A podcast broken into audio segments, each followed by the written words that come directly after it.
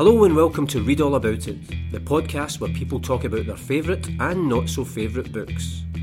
Join me, Paul Cuddihy, as I take each guest on the literary journey of their life, from their most cherished childhood read and a book they'd recommend to anyone, to the book they couldn't be paid to read again, and much more in between.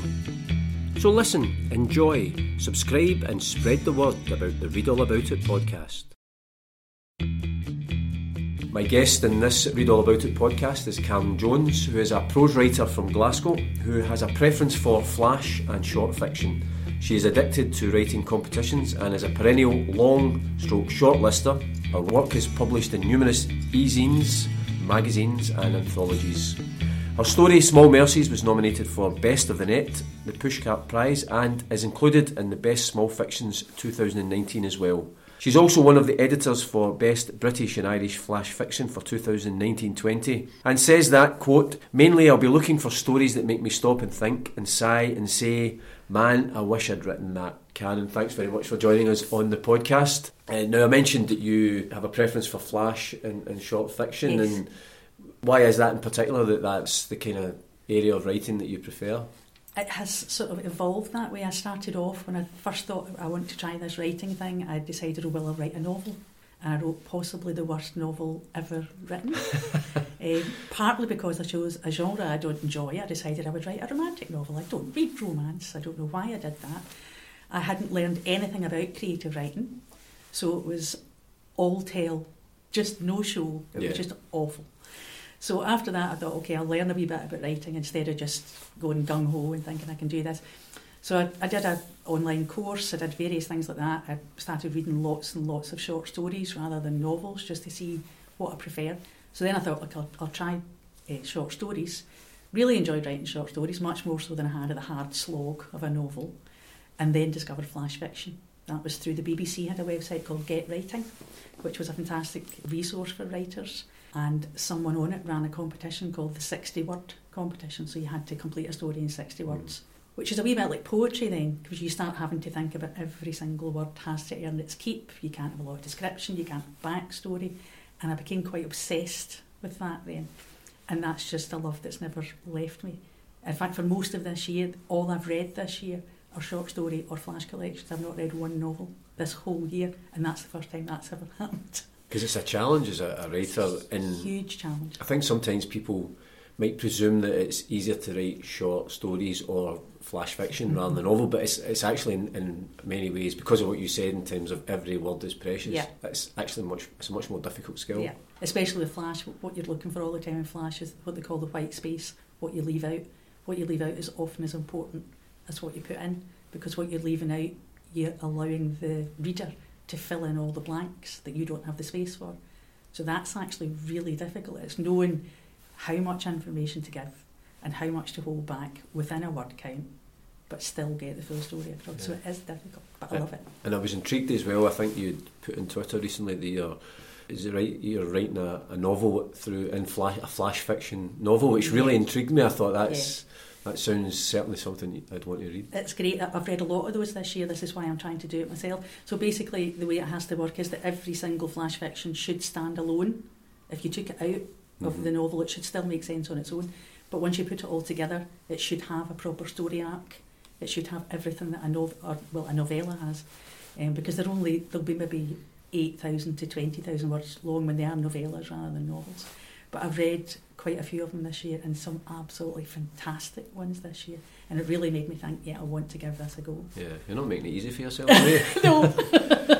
I should also say as well, and it's one of the I'm I'm often conflicted about social media. I think there's there's some good po- points and some um, negative points about Twitter, and I think you see it sometimes when there's big events, like you know, for example, for the, the, the general election and Yeah. stuff.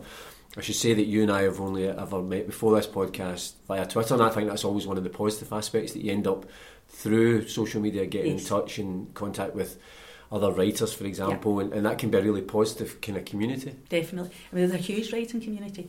It is quite factional. I mean, you will get the flash fiction community, which are slightly separate from the rest of the writing community because we're all entering the same competitions or submitting to the same magazines, attending the same festivals and workshops.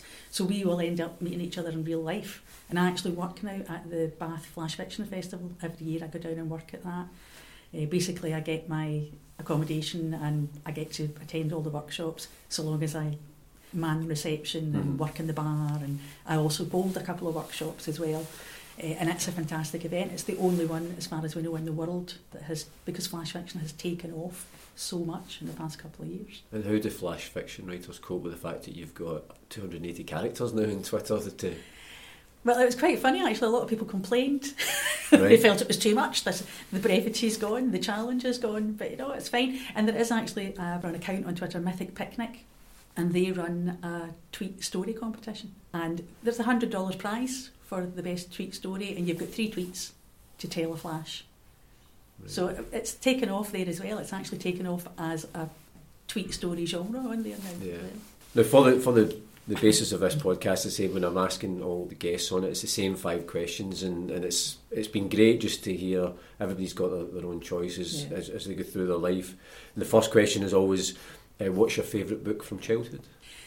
My favourite book from childhood was my favourite author from childhood, uh, Ruth M. Arthur, who I only recently discovered is actually Scottish. She was born in Glasgow. I had no idea because none, well, to tell lie, only one of her books was set in Scotland that I remember. But I don't have any physical copies of her books because as a child we didn't buy books. We went to the library. Everybody went to the library. You didn't really have books at home. Maybe one or two that had been gifts or whatever. So I had no reference to go back and check why I loved those books so much. So I'm working purely from memory. Prior to Ruth. Arthur, I- like every child at that era, I read lots of Enid Blyton, I read all that kind of stuff. Mm-hmm. And then one day in the library, and it was the book cover, and that is kind of a theme with me. It is quite often the cover that will draw me to the book. So the book cover is it's a girl standing burning something. You don't know what she's burning, but that just kind of caught my imagination. I thought, what is that? So the book itself is something that I wouldn't read now because it's quite supernatural. And I've turned into an absolute wuss. I mean, I couldn't read Stephen King. If you paid me, I couldn't do anything like that. But those books were, they were always about something or someone who was possessed, which is my biggest fear. That's the thing that That's I will not watch subject films. for, Yeah. for kids' books as well. Yeah. So in that particular book, it's a doll called Dido that haunts or possesses or has a malevolent influence over generations of a family. Right. Again, Ruth Arthur's books tend to be like that. They tend to go generally generational. So you're also getting historical fiction in there as well as this great story. So I say the book, the doll Dido, oh, and it's the description of the doll as well. I, I remember vividly because to me at that time a doll was Sindy or Barbie or that's what a doll looked Yeah. like. But this doll is just a wooden carved doll that's got no particular features. It kind of made me think of like the Oscars, like an Oscar but in wood. That's in my imagination what it looked like. And when I think of that now, that's really creepy. Yeah. That's a really creepy doll yeah. for these girls to find. And it's only, in each generation, it seems to be only one member of the family that the doll takes influence over. So, yeah, that, that's my childhood one, and it's always stuck with me. And what age would you have been? I would have been, I think, probably about 11, because, or maybe even 10, I always read slightly ahead, your of where I should have been, according to the librarian. But my mother was an avid reader and she knew what I could cope with. So Mhm. she was okay with me having that book. And then I just read everything by Ruth Arthur. They're all out of print. Can't get them anywhere. Because I was amazed when you had sent the list and I, I kind of just done a wee Google check 'cause I hadn't heard it. And I, I, the first thing that struck me, she's born in Glasgow, and I think, Yeah. why, Yeah. why have I never heard of I know, I know. And I say I only found that out recently as well. But to buy her books now, you're buying them second hand at £100. And much as I loved her, I cannot Yeah, justify it just shows you how, how rare they must be, and yeah, how, which is a shame. It's sad that they've become because I, I mentioned it on Twitter one day, and lots of people come in and said, "Oh my god, I loved those books." So it wasn't just me, you know. She had a huge following of that era, so that would have been what early seventies, and she had a huge following. But it's just all gone now. There's no there's no way to get it, and it's it's it's really quite devastating to think of that. Because it'd be something that- intriguing for you to, Yeah. you know, as an adult to get back and read it That's and see. Because obviously, it would, you would have a different reaction. That's what I wanted to do. I also wanted to do it from a point of view of sort of writing research as well. I thought I've never thought about writing children's books, Hmm. but if I did, I'd like to read the ones that really affected me and see why and think, okay, well maybe I could write like that. So I can't do that, but I can't. I can't get it. So you, you know, you, you said you read maybe slightly ahead of your years and you were getting the books from the library. Did your, did your mum ever check and see what you're reading, or did you just kind of, right, as long as you're reading, that's okay, just in case at any point you're getting a book from the library and she picks up and goes, "What on earth are you reading that for?" no, she was all right because we, it, because it was a small village and our library was a wooden hut. Right. Uh, and you know we knew the librarian and she knew that the librarian was never going to let me walk out with something from the wrong section. Right. You know? Uh, and at that point, you were only allowed two library books per ticket. I think it's something like six now in some places, as many as you like. I've got three brothers, none of whom were particularly big readers, and I was my dad. So my mum got all of them library tickets, and we just used their tickets because we just read all the Yeah, time. So we just had all these books. So she was a big like Catherine Cookson and all that kind of thing, uh, and I was obsessed with Ruth M. Arthur. She, you know, she probably read my books as well. Because she would have read anything, so she probably picked them up and read them out of curiosity. And was it something that you, as soon as you learned to read, was that just something that naturally you were really interested in and you just wanted to, Yeah. to devour books? absolutely obsessed. And Enid Blyton, bizarrely, when I think back on it now, I mean, Enid Blyton, all those children were these upper and middle class, really pretty horrible children when you Aye. think back on them. They were nothing like my life. But I became obsessed with them and started doing all, all this precocious stuff. You know, like I quite like a window seat where I could sit and read in our council house in your head. And my dad, yeah, I'll get right on that, you know. or I would find a tree to sit up because people in Enid Blyton books read in trees. Yeah. That shows you the, the, the fact that the skill of the, of the writing that Yeah. you, you totally engaged with I it. absolutely wanted to be them. I wanted to be one of these terrible Blyton children. I was really interested when you said that the thing that caught your attention with that book, A Candle in Her Room, was the cover. Because I'm mm. a big believer in people do judge a book by its cover. Yeah. And somebody once gave me a bit of advice if, if I was ever in a bookshop and I saw a copy of my book, for example, and you could just see the spine, just turn it out Turn it.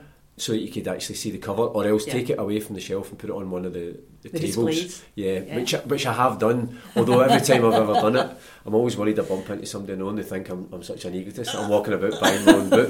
But it's, it's you definitely, I still You do it now, and you, you catch a, a cover and, and that makes you pick it up. Yeah. And I think the sad thing about that recently, especially in women's fiction, and I hate that term, I'll just say women writers, there was this sort of homogenous book cover, same colours were going around, the same typeface was being used. And it began, it all just began to meld into one. So there were, you, you were losing that impact of walking into a bookshop and something hit you and you thought, oh, That what must is have been that? frustrating for the writers because Very. each story is different, and, and if they all could just get lumped into one whole body, a a lot of people then will just turn their back on those Yeah. books when there's lots of great books there. Yeah.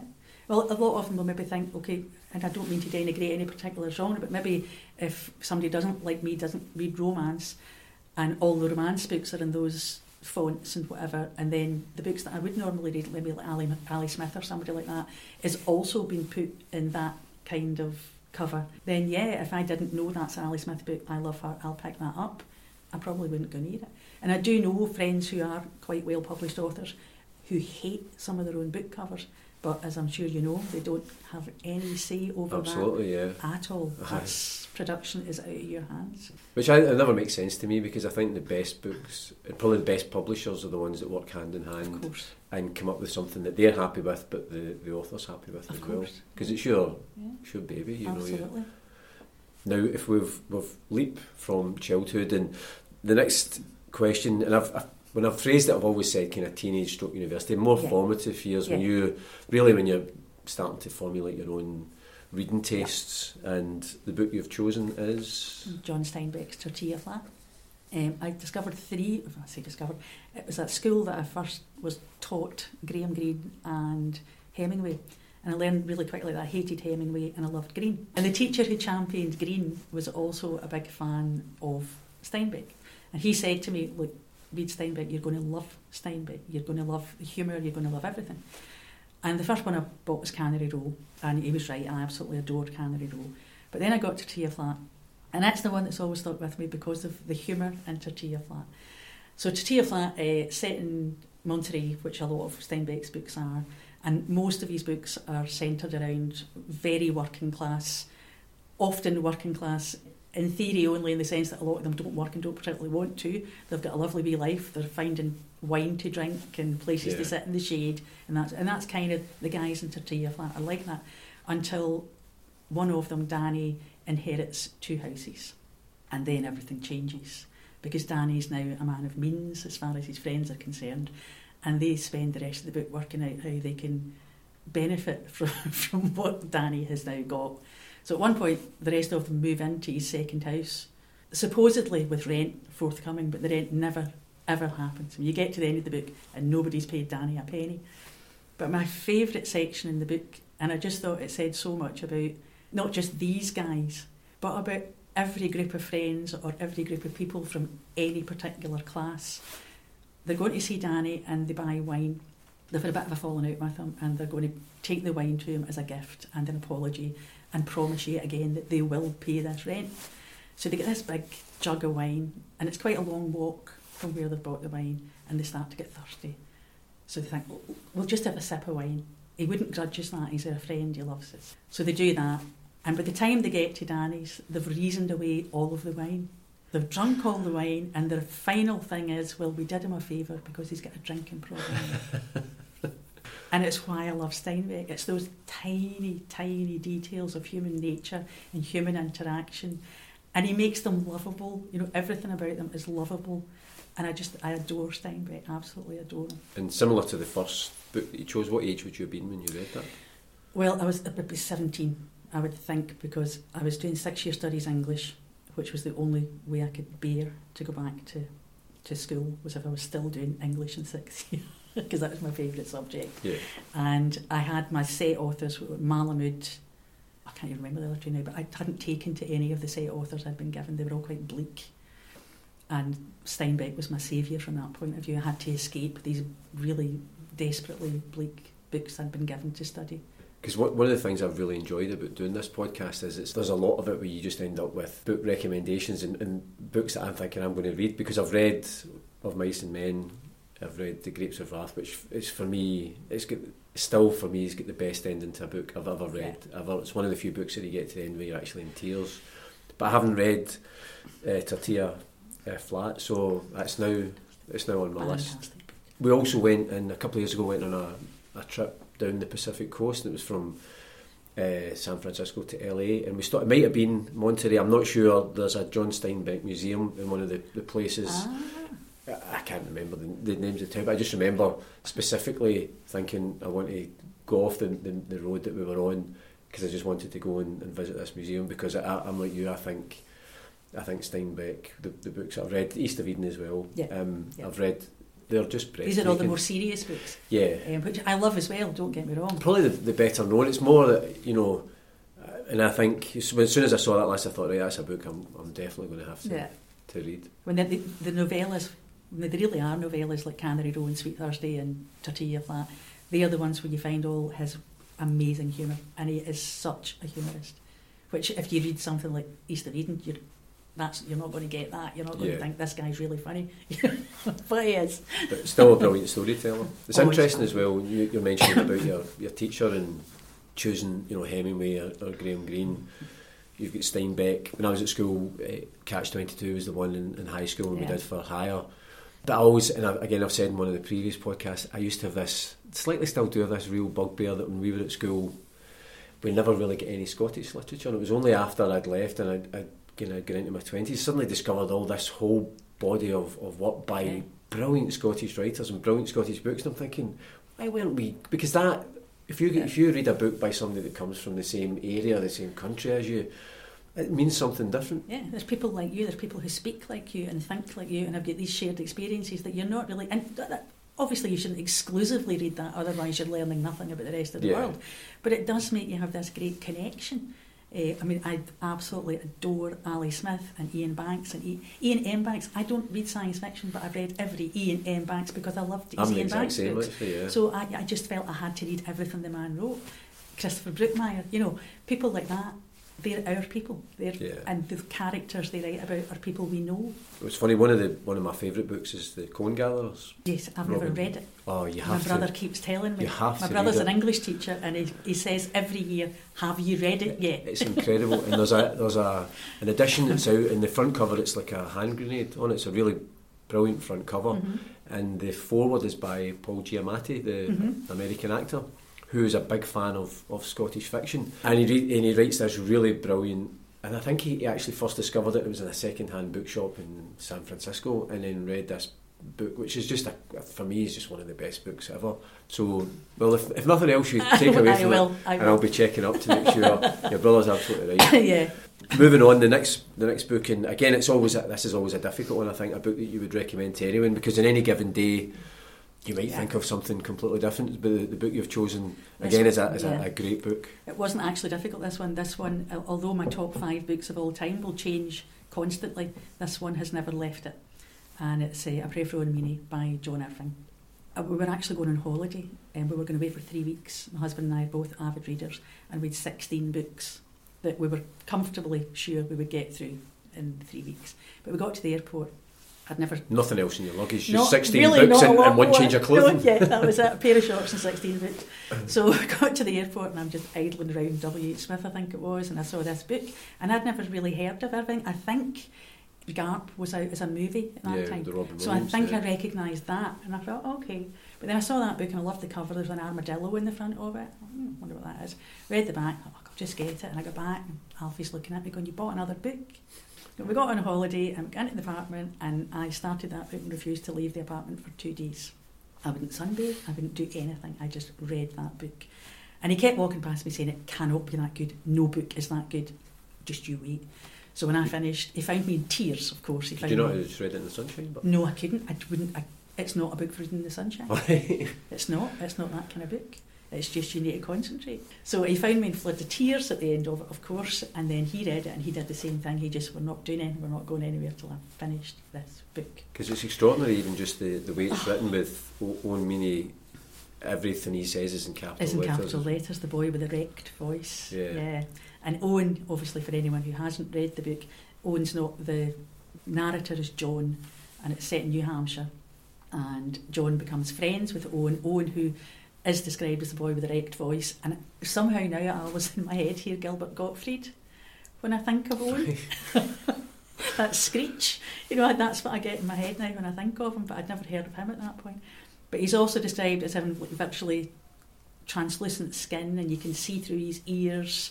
And he's so small, so underdeveloped that part of the, the kids in the class love to pick him up and pass him round the class above their heads. But Owen believes he's got a higher purpose. He believes that God has a plan for him. That all of the he wouldn't have been born this way Mhm. in this place if he didn't have a higher purpose. Which of course everyone else just thinks he's delusional and arrogant and whatever.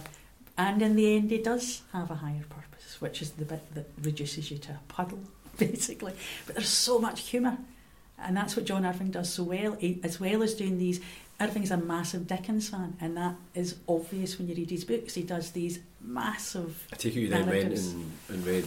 I've read. I went straight yeah. back to the start, and Because Garp's read. a brilliant book. Garp's a great book. I went right back to the start. The earlier books are a bit ropey. Setting Free the Bears, which I think was his first novel, about halfway through it, you see the Irving that you then see later in Hmm. Garp.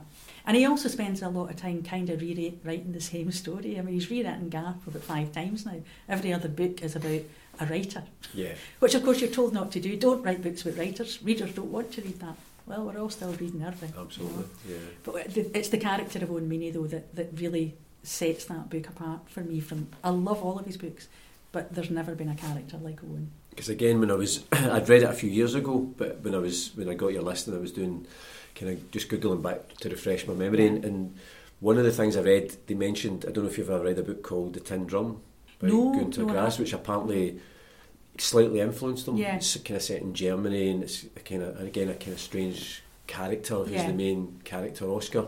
Uh, that is well worth reading as well. Maybe Yeah. slightly darker, I think, than A Prayer for Owen Meany, Uh-huh. but it's a it's a great book as well. Uh-huh. Does seem to have quite a lot of influences, and he's got all sorts of tropes that things that just keep reappearing in his books. And one of them that I always find quite disturbing. There's always at least one parent dies, uh, usually in a bizarre way, like in Owen the mother gets hit by a baseball, hit by Owen Meany, which for some reason brings the boys closer together instead of further apart. But yet there's there's a bear usually appears at some point. There's wrestling. These things all. And at some point somebody goes to Vienna.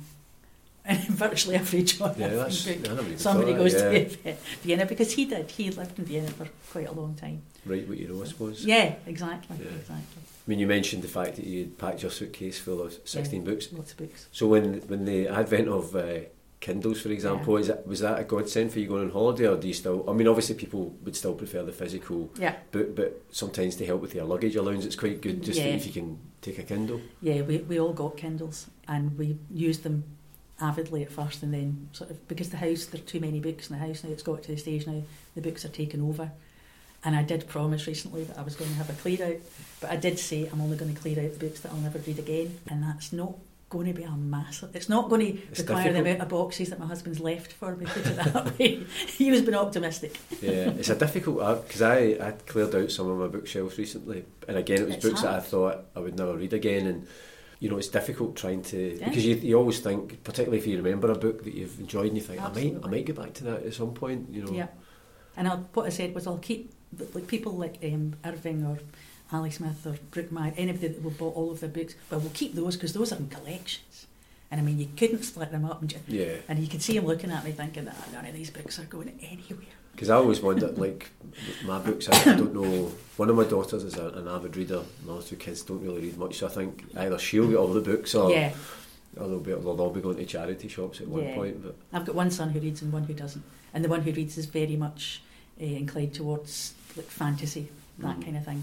So most of the books I've got wouldn't particularly interest him. It's, a, it's like a, a thing I've, I'm always curious to find out because, as I say, my middle daughter's the avid reader. My oldest daughter reads a bit. My son doesn't read at Not all. That doesn't bother me at all. I'm, No. I'm completely because I, I know people who it's almost like a disappointment. I'm thinking, well, that's my life. And my interest is books. His is other things. Yeah. How how do you feel with your son? One that reads and one that doesn't. Absolutely fine. I mean, when they were both small, we read to them all the time. Yeah, uh, yeah. And so they were brought up with books. Uh, they were brought up seeing us read. And uh, my mother lives with us as well, and she just reads constantly.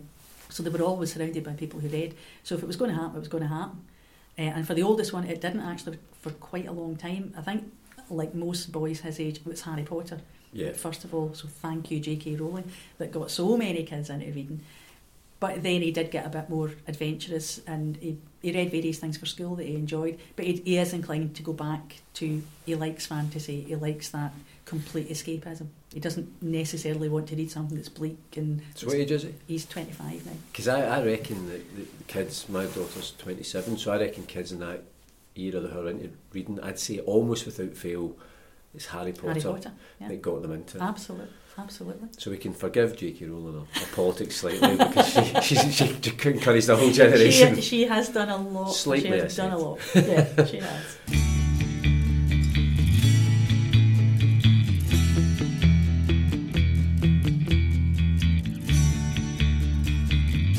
You're listening to the Read All About It podcast with me, Paul Cuddihy, and my guest, the writer Karen Jones. And we're on to question number four, Karen. And this is a book that you couldn't be paid to read again.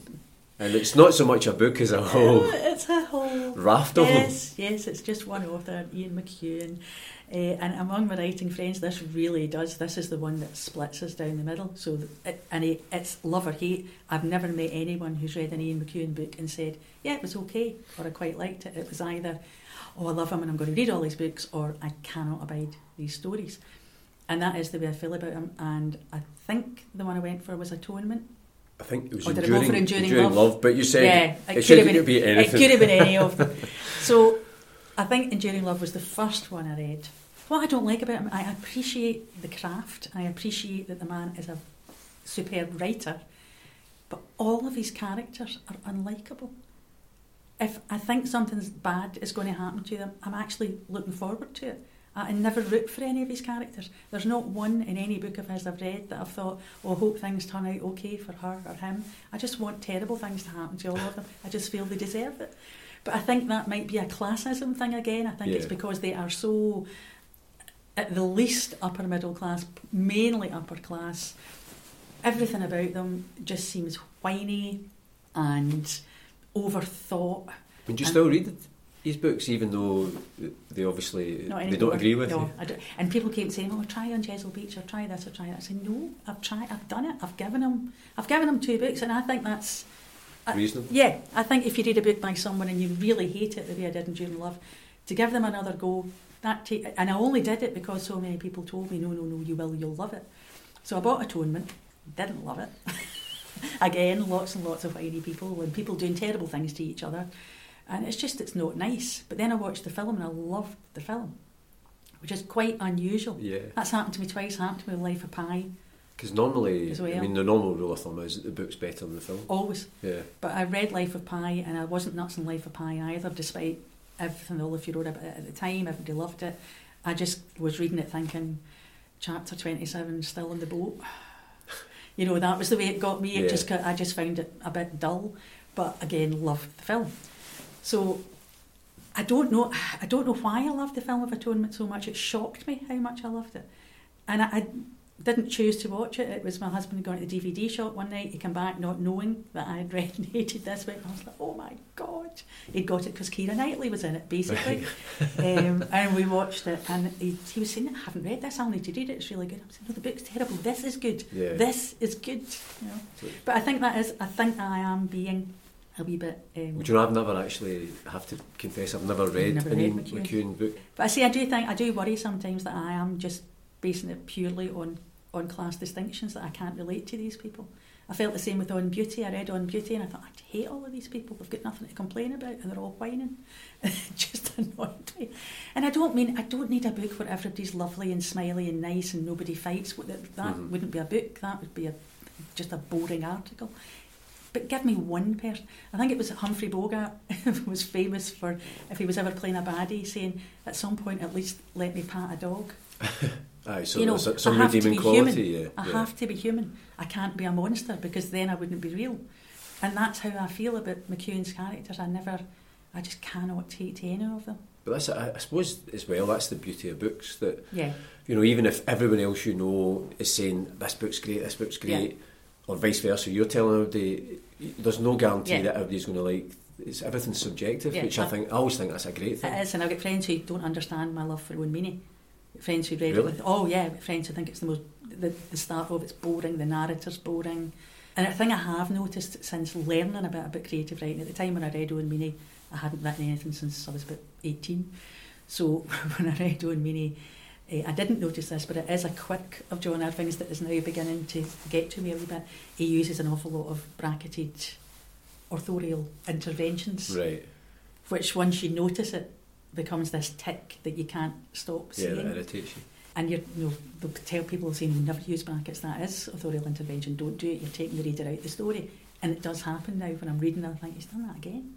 Because I'm always worried. Sometimes when I mentioned cone gatherers earlier on, and I, I have over the years, anytime I've ever in a, a charity shop or anything, I see a copy, I always buy it, then I'll pass it on to someone. Oh, right. And I always want, you know, you always want people to love it. The other book is The Road by Cormac McCarthy, Yeah. Which just absolutely blew me away. And, and any time I've given it to somebody, you know, you, you want them to, to love it. And I know Yeah. that isn't necessarily going to be the case, but then I'm, part of me is thinking, well, why why don't you Why- love that? aye. It's, it's just and then you, but you also question why you care so much. It's as though you wrote it. You know, Yeah. you become so obsessed with it as part of you. It's part of your life. I've actually got two copies of Winnie. I've got one that I've read and reread about twelve times, and it's all sellotaped together. And then I've got a pristine one that's signed by the man himself. Oh, I, was, wow. I went to see him at Edinburgh Book Festival, and I got the copy signed, and it's wrapped in tissue paper at the back of a drawer That's, under yeah. woolly things. That's definitely not getting put in the cardboard box. It's not getting read. Because the other side of that is the pressure. Do you ever feel if somebody recommends a book to you that they really love? Yeah. Do, you- do you feel pressure? I feel really that? guilty if I don't like it, and I'll try and find some. Unless it's Ian McEwan, I'll try and find some. I'm sure your friends have stopped recommending his books to you. I'll try and find some redeeming quality, or I'll just do the the really annoying. You know, it's just not my kind of thing. Yeah, Though, though I'm glad that you love it. You know, which is patronising, but I, I don't like because I know how it feels. As you say, I know how it feels if I love something and it shocks me if Yeah. somebody else can't see. I suppose it's the same. You know, if you've got certain music that you, you like, or yeah, films or TV, Yeah. you, you know, it's if everybody had the same tastes, Yeah. then what would we Yeah. what would we discuss or argue about? And how, how would we know we're better than some people? well, we're on to the, the fifth and final question for you, Karen, and that is either the last book you read or the book that you're currently reading. And you kind of, before we, we started recording this, you kind of slightly explained what this book is, but I'm really intrigued for you to, to let me know what the, what the book is. Yeah. So the book is called Most of a Novel in Progress by a writer called Bella De La Roche. Now, the first thing I have to say is that Bella De La Roche, uh, she has a fantastic blog, and I would recommend anybody who likes a good laugh just look up Bella De La, Bella De La Roche and go to her blog. Her blog, she calls herself writer, not a writer. It's Bella De La Roche, and then there's an asterisk, writer. Right. And then she she explains everything in case you're a wee bit stupid. She explains absolutely everything she says and does. Uh, she misuses whom and who constantly to hilarious effect all the way through. Um, she's obsessed with she she sees faces and potatoes. So her blog is also full of potatoes with she's absolutely convinced. but then she she expanded this and she started seeing faces or things in other food. And during the Scottish independence referendum, she bought a chicken breast that she was convinced looked like the map of Scotland, and she tried to convince the Yes campaign to use it. Do you know the thing is, newspapers are full of. Yeah, that's brilliant. But she wrote to them and she offered for a fee. Did she get a Um, reply? she gets replies from everyone. This is what's wonderful. People humour humour her all the time because Right. she's she comes across as so sort of gauche and innocent and just naive.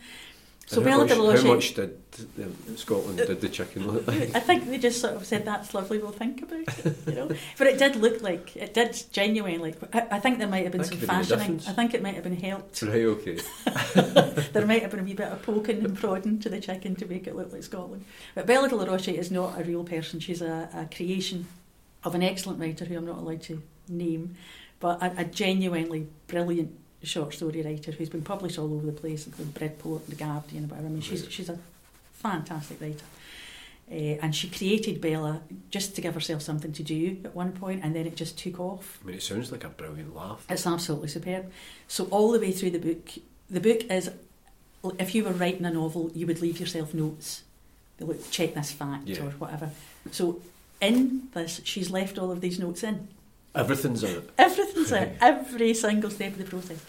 So the novel is about a character called Chauncey, and Chauncey appeared to Bella as an apparition at the end of her bed one day, seeking her to write his story. And he, he, he conveyed this to her through his painful eyes, his green eyes that were full of pain. And she says that she's the only writer who a character has ever personally sought out to write their story. So it's part of a novel because unfortunately Chauncey has now disappeared and he hasn't come to Bella for quite some time. But instead of waiting for him to come back and finish the novel, she decided that we all had to just have this novel now. And I put a wee marker in I'll see if I can find it. This is just an example of the sort of. So he's got a dog called Sadie, and they're a crime fighting team, Chauncey and Sadie. So the stench determinedly hangs on to their tiny nostril hairs like. And then she, this is an authorial note she's got in brackets, think of metaphor later. and then next to that there's another bracket that says, also check if dogs have nostril hair. so it's just full of all of these lovely I wee mean, asides. writers would absolutely love that. Writers adore it. it. She she brought it out uh, early this year and it went mad on Twitter. I mean, everybody just loved it. And everybody treats it very seriously. We all do reviews of it as though Bella is the real deal. Right. Uh, and she also she'll she'll teach writing, which is just the best thing ever. Bella teaching you how to write. Uh, she teaches you how to write excitement, and you've never seen so many exclamation marks.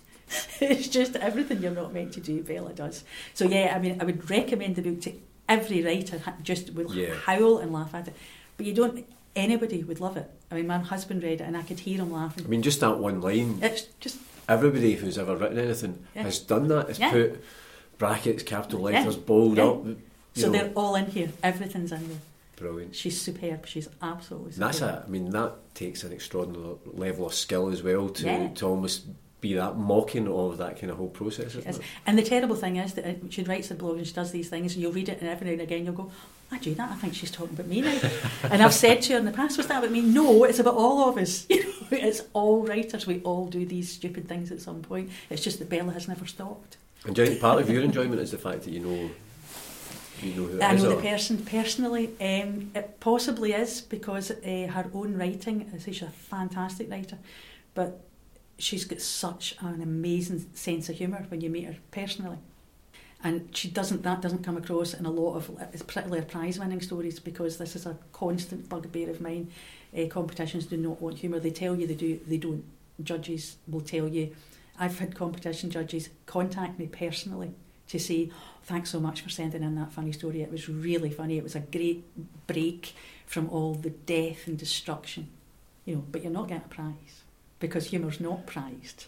So is that this is the what pretension of competitions? Then? It is. I think, and I think there's this misconception that humour's easy, and it's one of the most difficult things to write. I would say it's the hardest because Yeah. if you get it wrong, it's, it's a, I suppose it's a bit like a stand-up, standing up and dying on stage. Yeah. That's exactly Yeah, what would happen That to is what happens. Humour is hard, and if you can do it, if you can do it as well as I almost said the real name, Bella does. It's all right. If, if you had, we would have then edited should, that then out. you so. should do it. Um, but I say she knows she knows that she's not going to if, if there are submission calls or competitions. She knows that she could write some of the funniest things ever, but it's kind of pointless. So this is a, a good segue if you've got the time and energy to put in the way she has to create this entire character. And I say the blog posts are just she submits to magazines. She decided to do one to Cat Monthly and suggested putting your cat on wheels and moving it around into the shade when it was too hot and back into the sun. And she does this as though this is a viable like Dragon's Den idea. And if anybody comes back to her, if any publication comes back to her with even the slightest, note, just thank you for submitting, mm-hmm. she'll come on Twitter right away and say, I've had interest in a possible commission. so she's just this overexcited I mean, creature. that is, that's a brilliant it's creation. fantastic. She's such a great mean, that in itself, that's a TV creation. That's a Yes. character. That's Yes. that's genius. Or a serious writing magazine should give Bella a monthly column. It Yeah. would just be fantastic. It would be amazing, and all writers would love her. Brilliant. Well, I'm, I'm definitely that's another one. Just on this podcast alone, I've got more books to read. Um, good, good. And I've got one. You, you mentioned there just about you know obviously submissions, and I know you, you Yeah. submit to a lot of uh, different competitions, different platforms, and is it sometimes encouraging, sometimes disheartening? Because it, you know the nature of writing is that you, for every encouragement, there's sometimes rejection Yeah. as well, and that's just part of the I suppose the process. Um, I'm used to it now, I put it that way. When I first started, yeah, it was devastating. The first few rejections that came in, it was, well, that's it, I'm terrible, I may as well just stop this now. Hmm. And obviously, you've got to stop and think, okay, for example, the Commonwealth Short Story Competition, over 5,000 entrants. The odds are so stacked against you. And I've entered that competition for years, and this year I finally got on the long list, which is 200. Top 200 out of 5,000. Yeah, You'll take that. You'll yeah. take that. You'll say, well, that's good. I will always add, still not won a prize though. you know, mean, I have. I did win. I was I think third place with Miss, Miss Lexia in 2010, and I do tend to get to shortlists and Bath Flash Fiction. I get to their shortlists, and again, you're the top 20 of 900, and it's great, but you're still not one of those top three. Yeah. And it can get a bit soul destroying. But then you've got to just keep saying to yourself, but you're still in that top 1%. You're hitting that top percentage. And when you get to that every level, it's just fine margins because Uh, you don't, you know, then it's just somebody's taste. Personal Yeah. taste, or I've judged the competition before and I know how difficult it is. When you get to your final 10, you want them all to win. You genuinely do. So you, you're actively looking for things that are wrong. You're looking for the tiniest thing that will just place one story a slight, even quarter of a point above the others to say, that's my winner. I have to say that when I did judge, eh, I do tend to pick the winner the first time I read it. I'll know, and it rarely changes. I can read another 500 stories, but say that one will still be in my head. So yeah, um, I've been on both sides of it, so I do know how hard it is, and I do try to keep that in mind when I'm cursing and stumping up and down, stomping up and down the hall, saying it's happened again. But when, you know, when it, when, it, when it does come, when you win one of these sort of major prizes, then the, the, the joy of that, given everything Yeah. that's gone before, will probably be even Yeah. even more. Yeah, one day, one day, and the bank balance will be a bit healthier as well.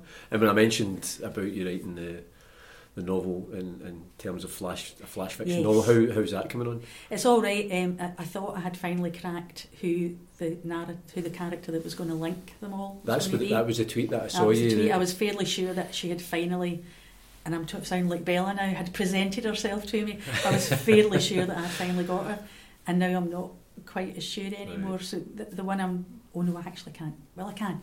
It's set in the, the village in Muirhead. I, I write a lot of uh, stories about our village. I don't know if you've ever been in Muirhead. No. There used to be a massive sign, which because we grew up with it, we kind of stopped noticing it. But it said things like, the wages of sin is death. He died for our sins. Very occasionally you would get a nice, God is love.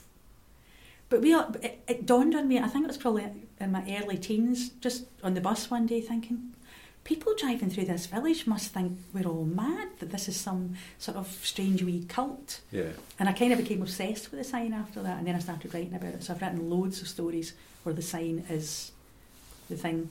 So it will continue to be a major part of the novella. Uh, it was just finding the characters to go with the sign. We're looking forward in 2020 to hopefully come into fruition. Hopefully.